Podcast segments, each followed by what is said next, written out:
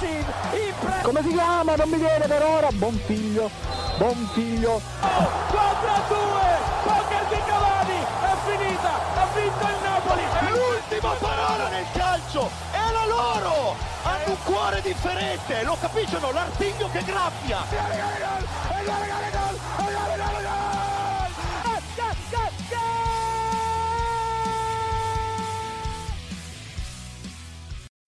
Buonasera cari amici ascoltatori di Goal Speaker, benvenuti a una nuova puntata, quella dedicata al venerdì, e puntata dedicata sicuramente alle coppe europee, come ben sapete, che purtroppo non hanno dato grandi soddisfazioni alle italiane, o meglio, si sono rivelate veramente maledette per le italiane. Per cui non posso che partire subito facendo un saluto, un grande ritorno, un piacevole ritorno direttamente da Cutro, provincia di Cutrone, il nostro di Crotone, scusate, il nostro Gesimazza. Di Cutrone, sì, il grande Patrick Cutrone. Buonasera ragazzi, grazie per il, ben- il bentornato. E dall'altra parte, chi di Europa non ne sente la mancanza, ma vorrebbe tornarci presto, il nostro Matteo Garaventa. Buonasera a tutti ragazzi, è un piacere ritornare anche per me, dai. Quindi direi prima di parlare appunto delle italiane in Champions e in Europa League di lasciare spazio un attimo ai nostri sostenitori non pubblicitari per poi parlare subito della Coppa delle Grandi Orecchie. Attenzione, palla dentro, Rana per Cangelli, Cangelli ancora per Mazza, Mazza per Quattrone, la manovra avvolgente di Gold Speaker, attenzione, Morgan Guida, dentro ancora, palla interessante, Megna, parla dentro ancora e c'è il gol, il gol di Goal Speaker, tutti i martedì dalle 19 e il venerdì dalle 20 su Radio Statale. Bene, rieccoci qui e partiamo subito a bomba, quindi parlando dell'Atalanta. Atalanta che ha provato l'impresa al- all'Alfredo di Stefano di Madrid, non riuscendoci, anzi direi uscendo effettivamente con le ossa rotte, perdendo per 3 a 1 e dovendosi quindi arrendere a- ai Blancos che adesso andranno a affrontare, pensate, non poco poco di meno che il Liverpool ai quarti. Quindi non posso parlarne subito con Gigi Mazza, visto l'affinità nerazzurre. Gigi, Atalanta che in effetti ha provato in qualche momento un po' a fermare, se vogliamo, a scardinare la difesa degli spagnoli, ma che si è trovato di fronte da una parte un grande Sergio Ramos, dall'altra il rientro di giocatori come Benzema, eh, che hanno fatto sicuramente la differenza anche se c'è da denotare qualche errore a livello individuale fra gli Orobici, in particolare con Sportiello. Sì, diciamo che per la prima mezz'ora l'Atalanta ha tenuto molta testa, anzi ha fatto più paura l'Atalanta del, del Real Madrid. Infatti la prima grande occasione l'ha avuta Gosens, qui non è riuscito a impattare il pallone che è andato a finire tra le di Courtois. Poi arrivato a un certo punto è, è risalito il, Real, l'Atalanta è diventato attentista, ma quell'attentista poi è diventata più una squadra che aveva paura. Infatti nel primo momento di vera difficoltà eh, Sportiello ad un rinvio sbagliato dà la palla a Benzema, cosa sbagliatissima. E non a Benzema a Modric, e Modric da lì deve solamente passarla a Benzema, che non li sbaglia mai quei gol. Da lì è stata tutta in salita per l'Atalanta, ha subito il tracollo psicologico. E è stata una partita poi a cui ci ha creduto fino a un cioè non ci ha creduto abbastanza. Però dai, ci può stare per una squadra come l'Atalanta che è in crescita. Ha, hai perso non con una squadra qualsiasi, con il Real Madrid, sì, in crisi, però è sempre il Real Madrid. Onore ai bergamaschi che continuano ad essere una grande sorpresa, raggiungono di nuovo le fasi finali di questa competizione per il secondo anno consecutivo. E speriamo che migliori sempre di più e che, non, che questo non sia un passo per l'oblio. Ecco, io qui ti lancio una provocazione.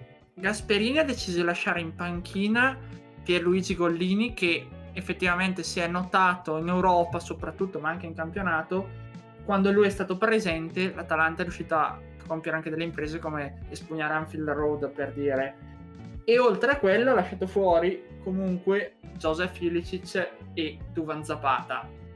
forse se fossero stati questi giocatori sarebbe stata un'altra partita rispetto a quella che abbiamo visto. Eh, non lo so, perché onestamente Gasperini secondo me ha scelto la formazione migliore, perché all'inizio onestamente forse non ho capito tanto le... Muri è l'unica punta, no, Muri è l'unica punta non ho capito, perché con uh, Miranchuk e chi c'era e, e Pessina a dargli manforte non era davvero effettivamente, non potevi far paura ai centrali del Real Madrid, perché comunque con l'esperienza che ha Rams, con l'esperienza che ha Varane, le coperture che hanno, anche, anche Casemiro e Modric, non riesci a scardinarlo facilmente, comunque hanno un'esperienza diversa. Devi puntare alle tue armi, alle, alla tecnica e alla velocità che hanno i tuoi giocatori, in quel modo poi effettivamente scardinare.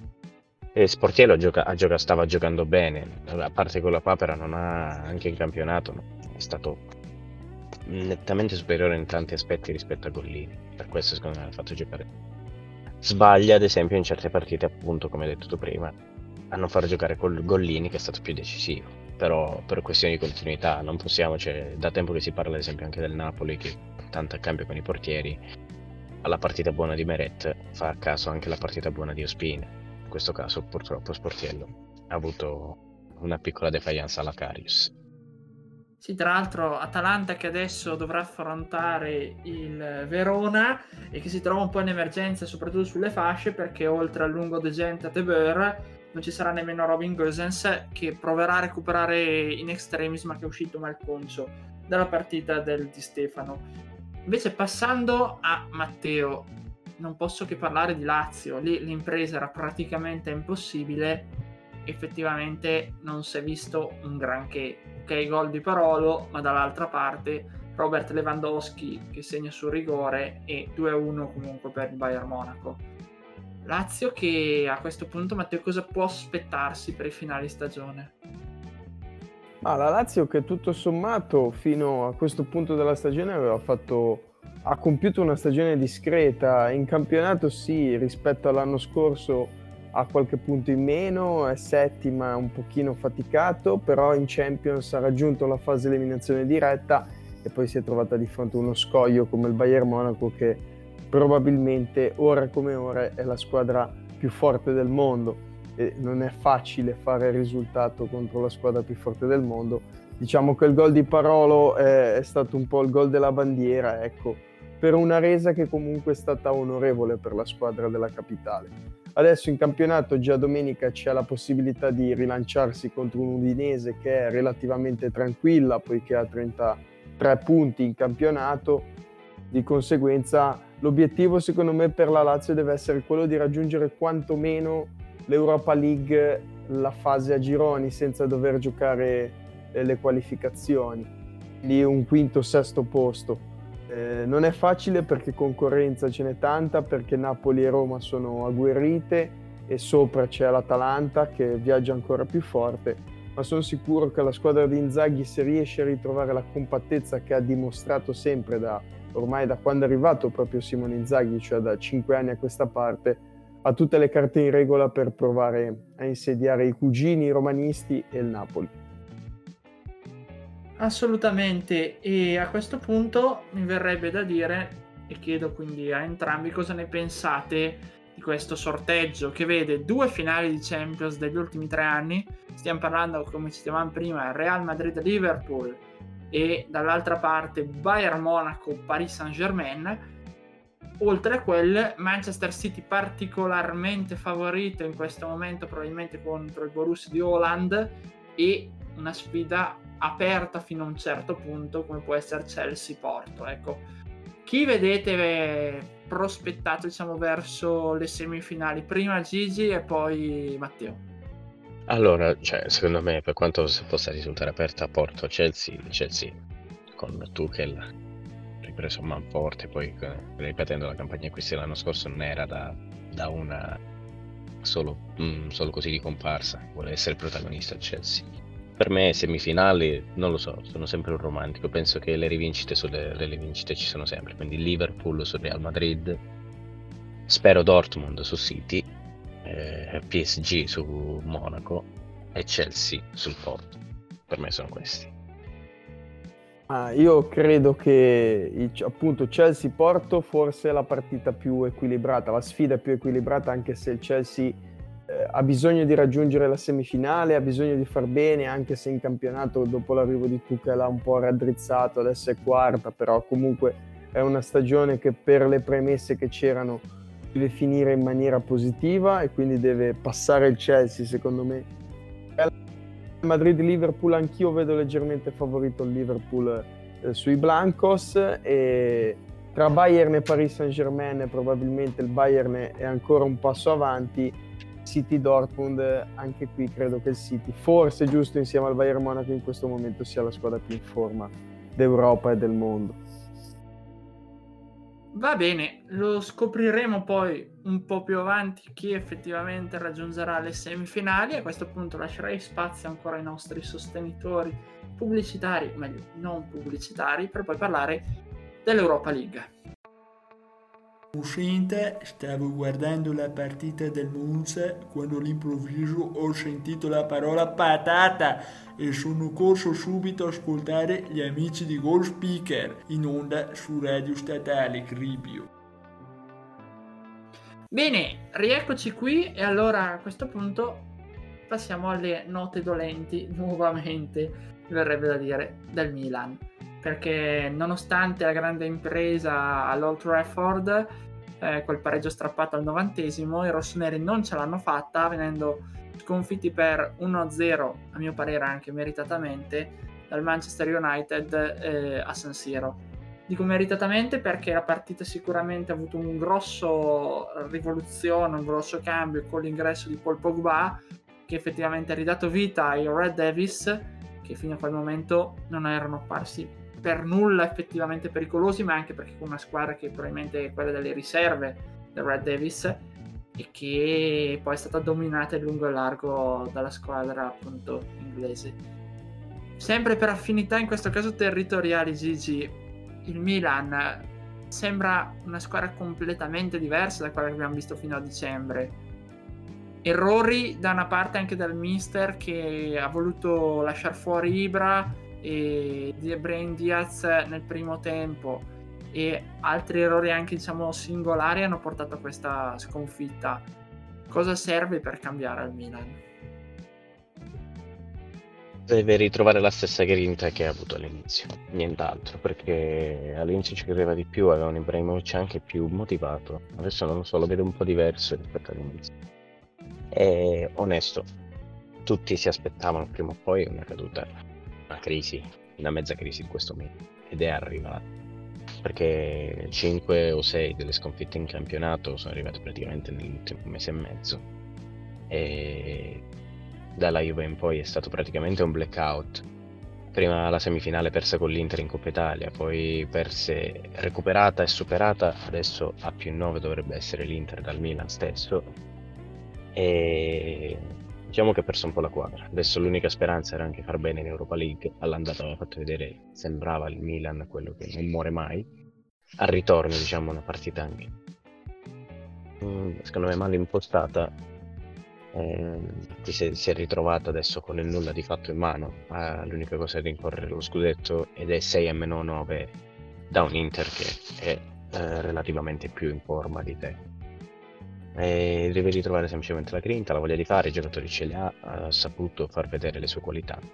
Adesso tocca, sta, sta a questo Milan, hai le carte in regola per potertela giocare, perché se sei tornato a far paura puoi farcela. Vedremo come sarà a maggio poi. Ecco, a tal proposito, perché tu parlavi giustamente di grinta, anche qui ti lancio due provocazioni. L'una non è forse che è venuto a mancare qualcosa all'interno dello spogliatoio e quindi che, o che Pioli ha raggiunto un po' il suo limite, che si è visto anche in altre esperienze, sia con l'Inter, con la Lazio, con la Fiorentina, che quindi non sia più l'allenatore adatto al Milan per fare l'ulteriore passo, salto di qualità che serve alla squadra rossonero per vincere qualcosa. E dall'altra parte, que- dal punto di vista psicologico, questo rinvio di Inter Sassuolo probabilmente, dicevamo prima, al 7 di aprile e di conseguenza la possibilità di andare a, a meno 6 per qualche settimana. può dare magari un po' di slancio ai rossoneri crederci un attimo di più, anche perché l'Inter si troverà quindi a giocare diverse partite una dietro l'altra. Eh, secondo me sì, e la questione di, di Pioli, non so, per me è come quando successe con Spalletti e l'Inter. L'Inter prese Spalletti per fare un ulteriore salto di qualità. Lo fece, prendendo la Champions all'ultima giornata. Diciamo che non era quello che si aspettava la società, però lo ha fatto. E allora cosa fai? Prendi e dai merito all'allenatore. Fai un mercato come si deve. Volevano Engolan, gli hanno dato Engolan, ad esempio, in questo caso a, Spalletti e l'hanno aggiustato la squadra per quello che si poteva fare e hai raggiunto lo stesso risultato l'anno dopo, quarto posto all'ultima giornata. Là, ad esempio, Spalletti, bene, grazie, sei riuscito a fare il minimo sindacale, quello che ti veniva richiesto, quello che hai sempre fatto anche nella tua carriera. Adesso però noi abbiamo bisogno di vincere. E lì si passò a Conte. Il Milan, arrivò Pioli, Pioli fece bene l'anno scorso, si è visto, in seconda parte di campionato praticamente il Milan post Covid avrebbe vinto il campionato tutte le partite tutte le partite come, come le ha giocate come le ha impostate a livello mentale cambiato anche l'apporto di Ibrahimovic è finalmente servito merito anche appunto di Stefano Pioli adesso come detto tu prima si vedono i limiti di Stefano Pioli la, la questione è che lui a lungo andare cala un po', però questo Milan mi ricorda tanto la sua Lazio ai tempi, la sua Lazio ai tempi. Una Lazio con grinta, una Lazio con voglia, che però si perde tanto a metà strada. Questa, la questione adesso sarà trovare bene bene, la, ora è finito il tempo delle sperimentazioni, quindi se adesso vai a meno 6 dall'Inter, cerca di trovare bene bene la quadra, stai dietro, vai sulla scia e il sorpasso lo puoi tentare solo così anche perché se guardiamo l'Inter tecnicamente dovrebbe essere superiore, è una rosa più ampia rispetto a quello del Milan e più, con più esperienza. Ora manca solamente quel piccolo step per, per, finalmente, per poter finalmente almeno raggiungere la Champions con tranquillità magari sperare in quel scudetto. Ecco Matteo, invece la Roma che appare in crisi in campionato, per certi versi la sconfitta col Parma pesa tantissimo, che però in Europa si dimostra invece particolarmente solida. 2-1 in rimonta ieri con il, lo Shakhtar Donetsk, eh, qualificazione che era già bene o male comunque in cassaforte, ma che è stata rafforzata ulteriormente in trasferta in, con, la partita, con la vittoria in Ucraina. E inoltre Borca Majoral, che anche qui in Europa League si fa vedere grande, campionato magari a volte un po' meno. Cosa serve alla Roma per migliorare in Serie A? Essere un po' meno europea come lo era magari il Milan eh, quando ha vinto l'ultima Champions, dove andava forte in Europa, in campionato un po' meno. Ma io qua lancio una provocazione, Marco, perché secondo me la Roma eh, riuscirà a raggiungere la Champions in campionato quest'anno, o meglio, è molto difficile proprio per quello che dicevamo prima. C'è un Atalanta che viaggia forte, il Napoli che comunque dopo la vittoria contro il Milan domenica scorsa ha ripreso smalto e secondo me è molto difficile per la squadra di Fonseca raggiungere la Champions in campionato.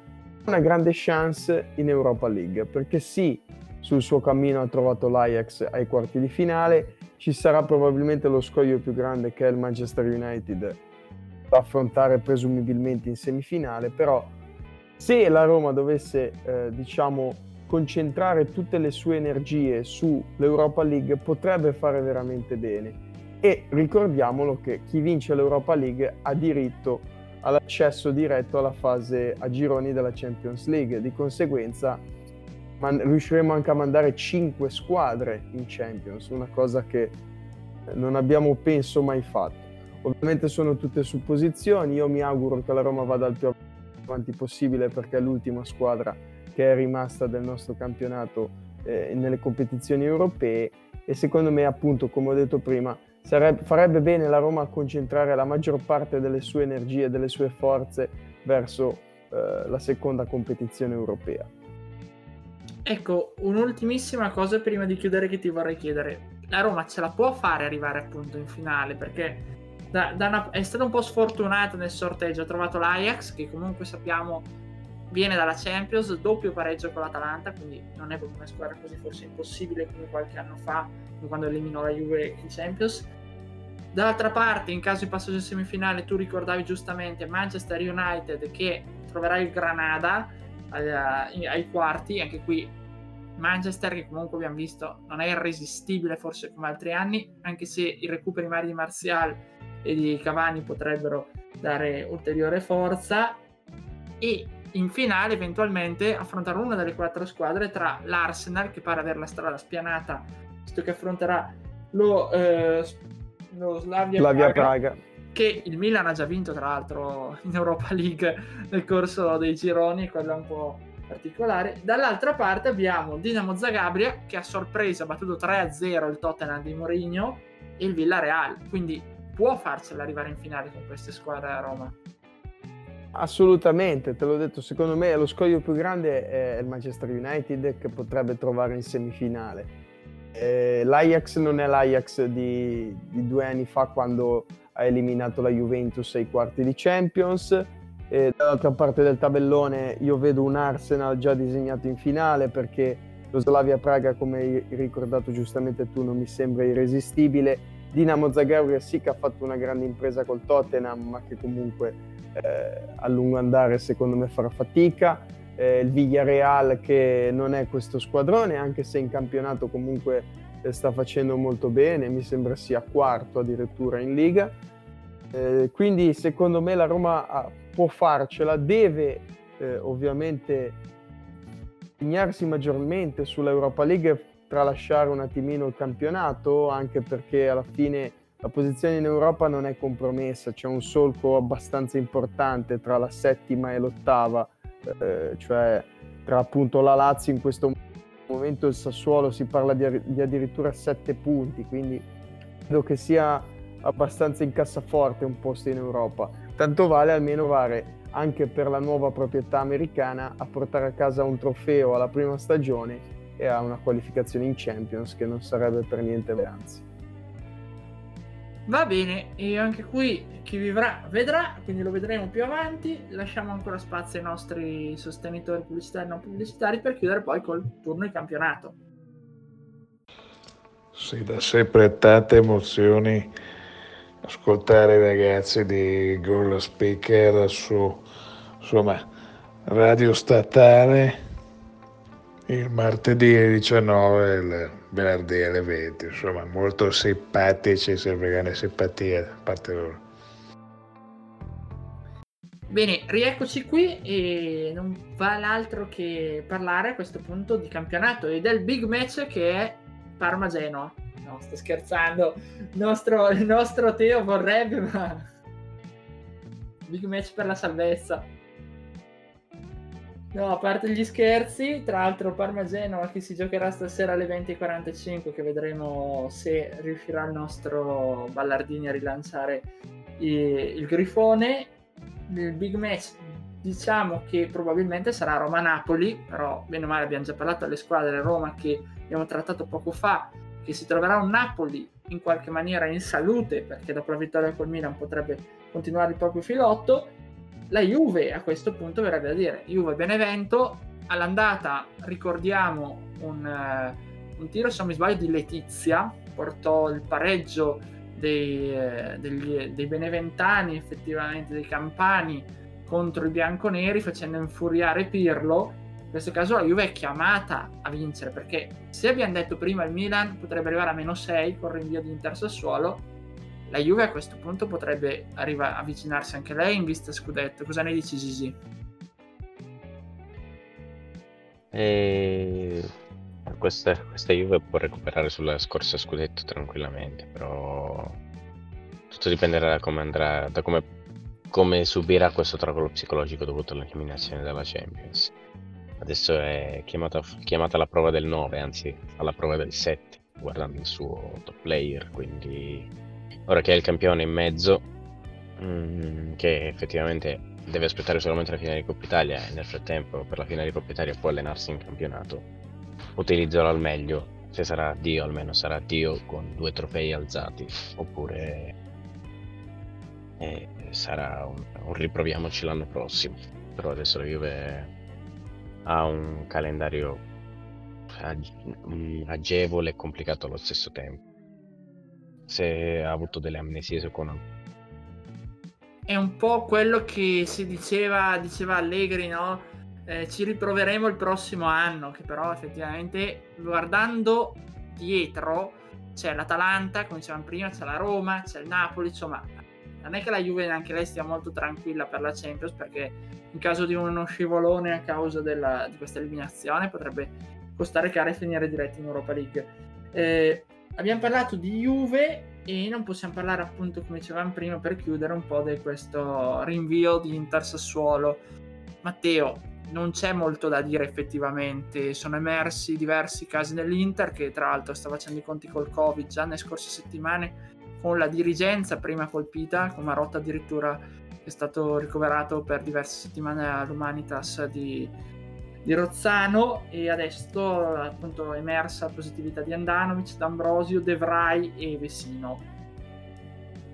L'Inter, visto anche cosa era successo già inizio anno con Hakimi che era rimasto fuori per il Covid, potrebbe pagare magari proprio nel momento della volata decisiva che porterebbe alla vittoria.